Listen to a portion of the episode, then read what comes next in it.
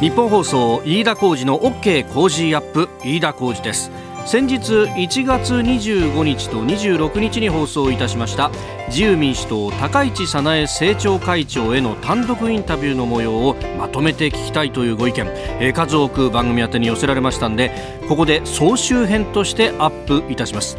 インタビューをしたのは1月24日月曜日の夕方。えー、高市政調会長の衆議院予算委員会での質問の直後ということでありまして、まああの、そこでね、えー、聞いたことを掘り下げるというところも多くありました、まあ、例えば世界文化遺産登録を目指す国内候補に選ばれた、えー、佐渡の金銀山遺跡のユネスコへの推薦、えー、これについてもお話をいただいておりますがまあその後1週間で情勢大きく変わったわけでございます、まあ、これからもニュースの分岐点となるインタビューどんどん行っていければなと思っております。では高市政調会長インタビューまとめてお聞きください。対中国をまあ念頭に経済安全保障に関してもね議論することが多いですがこの対中国いろんな側面あると思います。今国会ではその人権に関しての決議っていうものをどうするっていうところですけれどもこれもねあの北京オリンピックよりも前にぜひやるべきだ。と政調会長もともともずっと前からもおっしゃってましたが、はい、これはどうなりそうですか、うん、なんとか間に合いそうなあの雰囲気に今なってきておりますね。これがそのね国の名前が入ってないじゃないかとかいろいろこう中身に関しての批判もありますけれどもこれもやはり出すことが重要ですか？そうですね。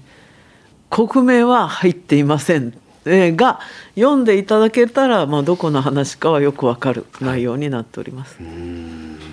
まあ、そのあたり、まあウイグルもそうですしチベットもそうですし香港もそうですしそれから南モンゴルの議連も深く関わっていらっしゃいますが、ええはいはい、もう本当いろんなところでそういうものが出てきてるわけですね。そうですね、うん、まあ、あのアメリカの商務省のエンティティリストを見てもね、はい、やはりこの新疆の5団体企業がですね、うん、エンティティリストに載ったと、うん、まあ、だから、まあ、そこに対してはもう一定の技術とか物品を輸出できない。そういうあの企業団体として指定されたってことはやっぱり人権、えー、という問題ももう世界的に非常に強い関心が持たれていると思います。うん、これやっぱり国権の最高機関たる国会で、はい、まあ、決議するということに意義があると思います。うん、うん。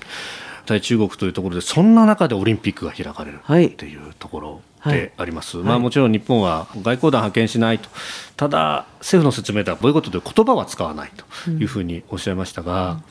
これはもうちょっと早く出した方が良かったですそうですね、まあ、早く決めていただきたいということも含めて申し上げておりましたけれども、まあ、それを当確運動だと言って怒ってらっしゃる方もいるというのを何かの記事で読みましたんで。うん、ただ、はい、まあやっぱりこれは国際社会の中で、まあ、当たり前の行動やと思いますよ。うんうん、やっぱり人権問題ということについて各国が非常に強い関心を示している、はい、日本もそうなんだと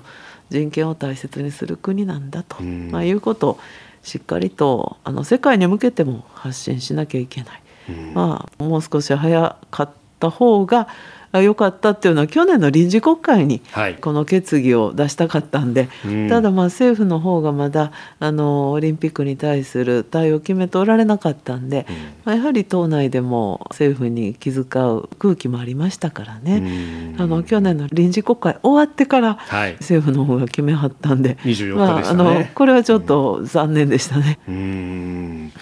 まあ、この人権問題、自由で開かれたインド太平洋って方は、日本が率先して、マルシー日本でこれ出してきて、えー、やってきていると、まあ、そう考えると、日本に対する期待みたいなものっていうのもこれ世界から大きいんじゃないかと思うんですが、うん、どうですか？そうですね、うん、クアッドもね、はい、えー、今度日本で開催されるということで、うんうん、まあ、地理的な条件考えても有志国と連携していく、まあ、その中心に日本があるっていうのはいいことじゃないでしょうかね。もともと政調会長アメリカの議員スタッフもやられていたやっぱり向こうのこの人権に対する意識みたいなものっていうのは相当重いものがありますか？いやあのね、うん、揉めてたんですわ。私がいたのは1980年代の後半なんですね。あ,、はい、あの頃やっぱり人権を大事にしようっていうんで女性と黒人に対する、まあ、差別をなくそうっていうんで、まあ、例えばあの大学受験でも、まあ、女性枠あと有色人種枠と、うんはい、えー、で企業に就職するのも、まあ、女性、えー、で主に黒人の方々がちょっと優遇されるというようなことで、はい、ただその頃アメリカも結構失業者が多くてで同じように努力して、まあ、自分も成績ええのに自分より成績の悪い、まあ、女性や黒人の人が合格したとかあの会社に入らはったとか言うんでこれ逆差別やないかっていう議論がね、はい、まあ、すっごく激しく起きてて、まあ、だから。あの差別はいかんけれども、うん、まあ、やっぱりこのチャンスの平等機会の平等っていうのを私がよくあの申し上げてるのはそういうことで、うん、無理無理結果の平等にした場合に、うん。はい、誰かがあの煽りを食らうんで、まあ、結果の平等が行き過ぎてしまうとまた別の意味の議論が出てくるんやなっていうのを、まあ、あの頃つくづく感じましたね。その議論がまさに今日本でもね、はい、起ころうかっていうような、まあ、まだそこまで表面的にはなってないですけど、ネットなんかで話が出てきてるっていうのは、ちょっと心配な流れになってるのかなあでも私も初入閣した時、はい、平成18年ですね、大昔で、まあ、あの頃科学技術とかイノベーションとか IT とか、はい、まあ、そういうのを担当する内閣府の特命担当大臣になったんですけど、やっぱり周囲の国会議員からですね女性枠だとかあと性転換したいとかなんかいろんなことを言われてしもって辛かったですね反対に。そんな風に見られてるんかと、まあ、本当の実力つけていかないかんなと、えー、思いました。それはお互いに、ね、男性にとっても女性にとっても良いことじゃないというか不幸なことですもんねそういう雰囲気になっちゃうっていうのはね。ああそうですよね。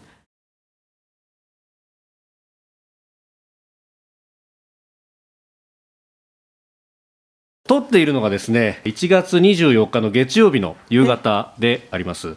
今日は朝から予算委員会でトップバッターで質問にも立たれて、はい、えー、まず最初に地方からいろんな声がありますとおっしゃられて、はい、で佐渡のね、はい、えー、世界遺産登録について、ね。はい、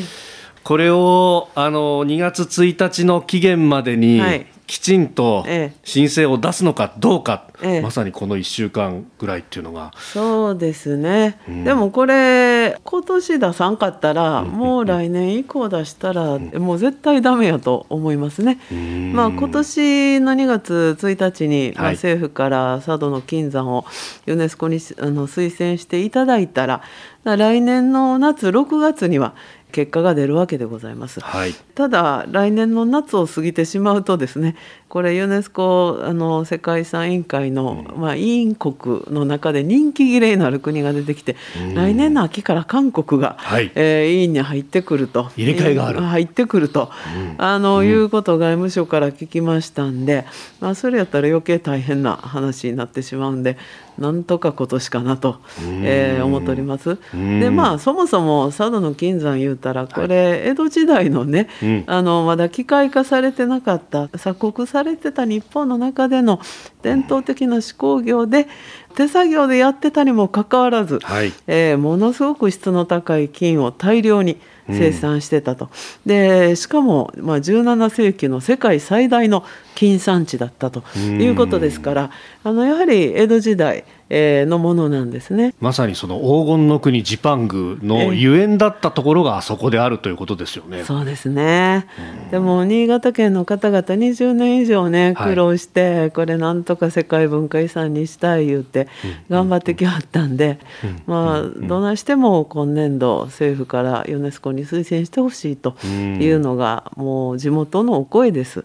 でまあ、今年の2月1日にユネスコに申請出したとしてもですね、ええ、まあ、これ来年の6月に決まるってことは今から1年4か月もありますから、うんはい、そうするとユネスコ世界遺産委員会の、まあ、委員国っていったら21か国、うん、で最後にどうやって決めるかやったら多数決で3分の2以上取ったらええと、うん。はい、いうことはあの14か国が賛成すればいいと、でそのうち1か国は日本ですから、日本も委員国ですからね。はいほんならあと13カ国、うん、あしっかり説明して納得してもらえばいいっていうんで、まあ、絶好のチャンスやと思っております。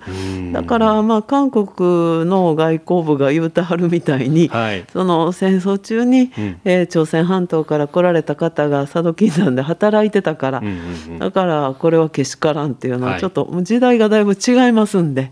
全く別物の話やろうなと思っております。韓国がそう言い出しているその根拠としてこれは世界記憶遺産の方だと思うんですが、うんうん、えー、関係国が反対している場合というのは登録してはいけないんであるというのを前面に押してますがこれって文化遺産とは違う話でもう全く別物ですね、うん、まあ、記憶遺産というのはあれは対象もですね、うん、あの絵とか文書とか、うん、映画とかあのああいうものでございます。それとあのもう記憶遺産と世界文化遺産も全く別物、でございます。特にまあ佐渡の方はこの産業遺産ですからね、はい、だからこれはもう記憶遺産のルールをそのまま当てはめられるようなもんじゃないし、でまあそもそも、あの当時国同士で話しなさいって言ってもその江戸時代の佐渡の金山にとってですね、はい、えー、韓国は当事国ではありませんので、うんうんうん、まあ、ここははっきりと政府から説明していただきたいですよね。うん。その辺のこう韓国に対しての説明だとか、えー、あるいはこう登録をどうするって、うん、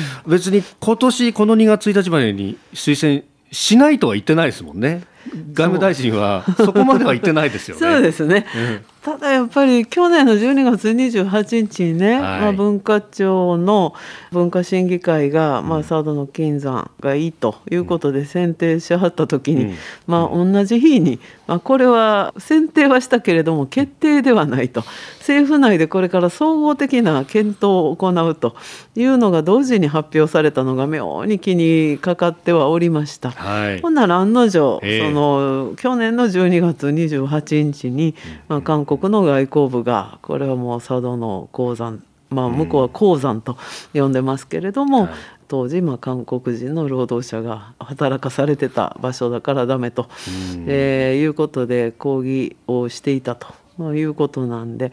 総合的な判断っていうのが一体どういう内容なのか、ってことですね。でももう明確に江戸時代の手工業ですから、うん、これはもうしっかりとあの言い切ることが大事思います。うんまあ、これでもし取り下げるみたいなことになっても、特定の国にいろいろとこう気を使ったんだなってこう思われること自体がなんか日本国にとってもあんまり良くないような気がするんですがいやあんまりどころかむちゃくちゃ良くないですよ。ですよね。ええ、うん、だってあの、まあ、佐渡の金山に関してはもうあのお地元でもですねきちっとした資料が出てきていて。でまあ、それを見ますとやはり戦争中っていうのはね、うん、日本国民あの内地に住んでる日本人も徴用されましたよね、うん、国民徴用令で。はい、で当時は日韓併合条約で、まあ、韓国も日本国内でしたから、今朝鮮半島にお住まいの方も、えー、同じように日本人として徴用された。だけど徴用された期間っていうのは、うん、もう終戦の前の年からなんですね、はい、あの日本人はとっても早くから徴用されてましたけど朝鮮半島からの徴用っていうのはもうギリギリまでやらないということで、えー、もう終戦の前の年から終戦の年の春頃までですねだから本当に半年ぐらいの間徴用っていうのがあったということなんです。ただ交通費ですとか賃金ですとか、はい、それからあの今でいうボーナスですとかね、まあ、こういったものもしっかりと日本国内の人も朝鮮半島から来られた方も同じように支払われてて、でちゃんとあの家族連れやったら住居もまあ、無料であの使っていただいてと、まあ、いうようなこと。あと運動会とかいろんな娯楽、えー、も一緒に楽しんでたと、まあ、いうようなことも、まあ、お地元の記録文書に残ってますんでね、まあ、これはあまりこの歴史問題特に戦争中の話に引っ張っていくっていうのは無茶やなと思います。あくまでも江戸時代の伝統的手工業でございます。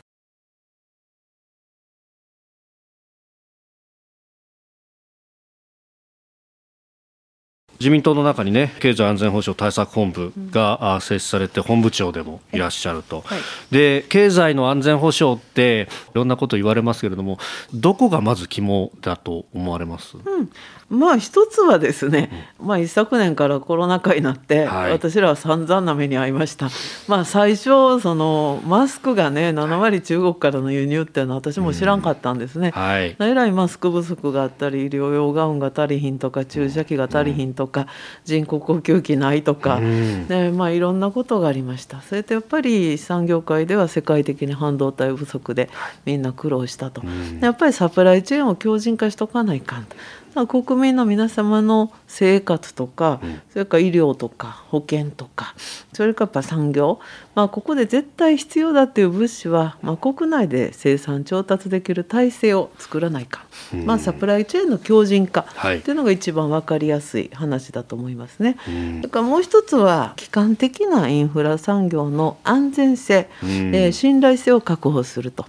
サイバー攻撃の数がもう半端なく増えてます、はい、だからやっぱり電力でもそうですし情報通信、うん、あと医療とか運輸とか物流金融、うん、まあ、ガス水道もそうです、まあ、私たちの暮らしにとって欠かせないところがサイバー攻撃を受けてですね不調をきたさないように、うん、だからこういったことでやはり基幹的なものについて、まあ、しっかりあの使ってるデバイス、まあ、部品なんかも含めてですね信頼性安全性を確保していく。というのは2つ目の柱やと思います。それからもう一つあの重要技術の保全育成、はい、量子とか AI なんかのまあ先端技術はまあ革新的なんですが、まあ、進展も早いから国際間の競争がすごく激しいと。ならまあ日本にとって重要な技術は何かということを特定してまあ保全してでしっかりまあ官民で育成していくと。日本のあの優位性それから不可欠性、はい、まあ、これを確立していくということですね。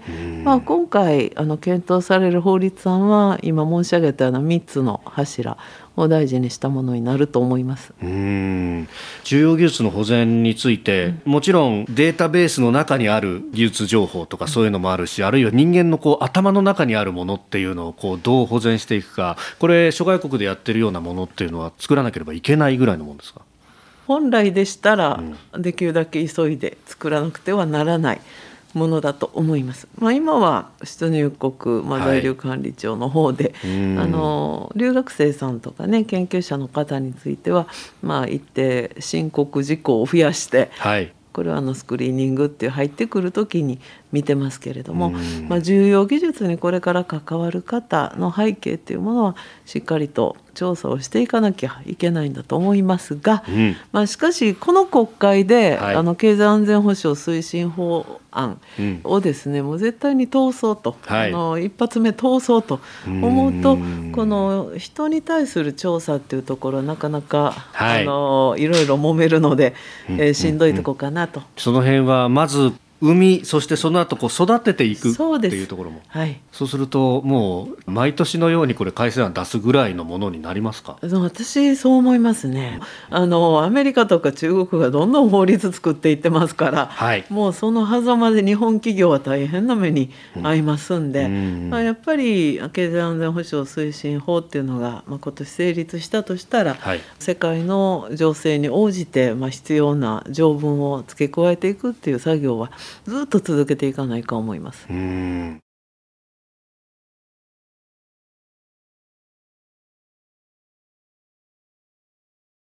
経済全体を上げていくっていうことがどうしても必要になってくると思うんですが、えええ、まあ、その辺総裁選の時も早苗のミクス訴えてらっしゃいました、はい、どうやって経済立て直していくかっていうところ、うん、物価もちょっと微妙になってきてますが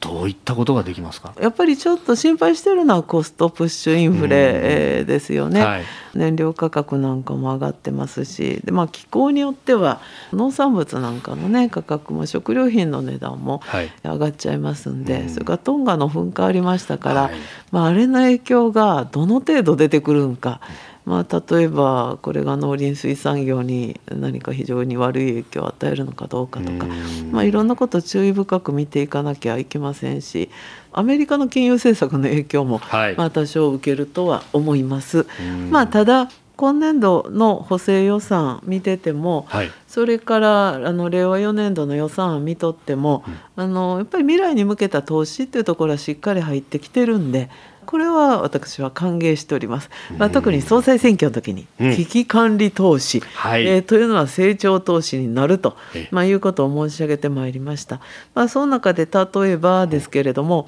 非常に情報通信関係の電力消費が増えてると、はい、このままでいくと2030年には今の30倍、うん、2050年には今の4000倍の電力消費になるという、うん、まあ、これはまあ文部科学省の所管する国立研究開発法人の報告書を見ての話なんですけれども、はい、まあそうなってしもたら、うん、まあ、なんぼ発電しても追っつきませんので、まあ、いろんなデバイスをですね省電力化しておく。で情報通信ネットワークを省電力化しておくまあ、その研究に早う取り組まないかんということを訴えとったんですけれども、はい、あの今経済産業省もそれから総務省も民間企業と力を合わせて省電力化、まあ、急速にこう進めるということで取り組んでいただいてますんで。で、まあ、これ成功すれば海外に展開できますんでね、はい、まあ、どこもかしこもデジタル化してるわけですから世界中、はい、だからこれはやっぱりあの成長投資にもなっていくと思いますね。しかもそれ何にでも使えるってことになると本当に期間後日本が握れるかもしれないってことになります、ね、そうですね。大事な研究やと思いますね。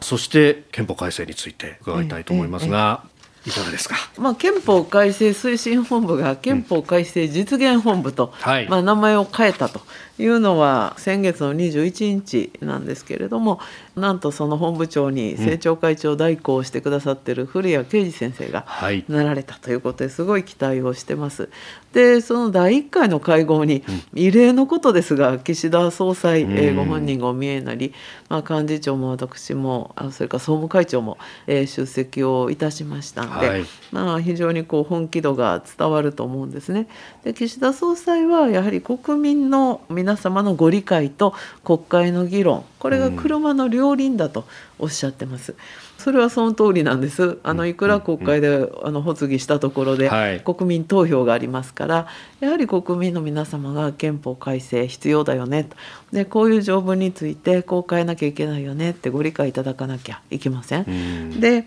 古谷本部長が自民党の47都道府県連、はい、まあ全てに憲法改正実現に向けた組織を設置すると。で車座集会を積極的に開催すると、まあ、いうことを決められました。これはものすごく大きくってもう各都道府県連にちゃんと担当する国会議員の名前まで決め打ちしてですね、はい、彼らは必死で走り回らないかんと、うん、なぜ憲法改正が必要なのかどこをどう変えるのか。まあ、こういったことを国民の皆様にお伝えしなきゃいけない、うん、まあそういう担当者も決まってきてます。非常にいい空気にはなってきたと思いますね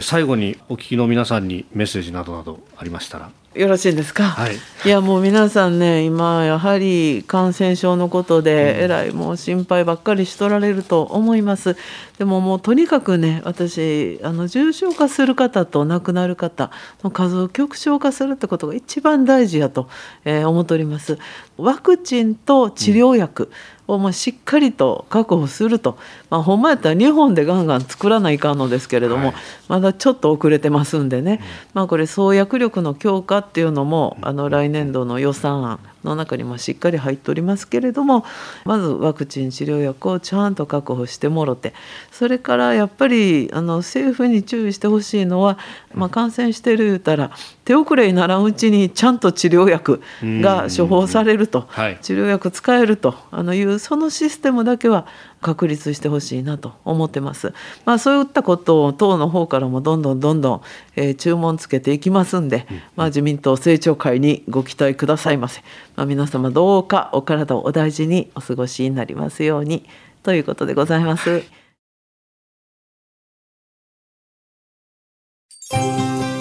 今朝もポッドキャスト YouTube でご愛聴いただきましてありがとうございました。飯田浩二の OK コージーアップ東京有楽町ニッポン放送で月曜日から金曜日朝6時から8時まで生放送でお送りしています。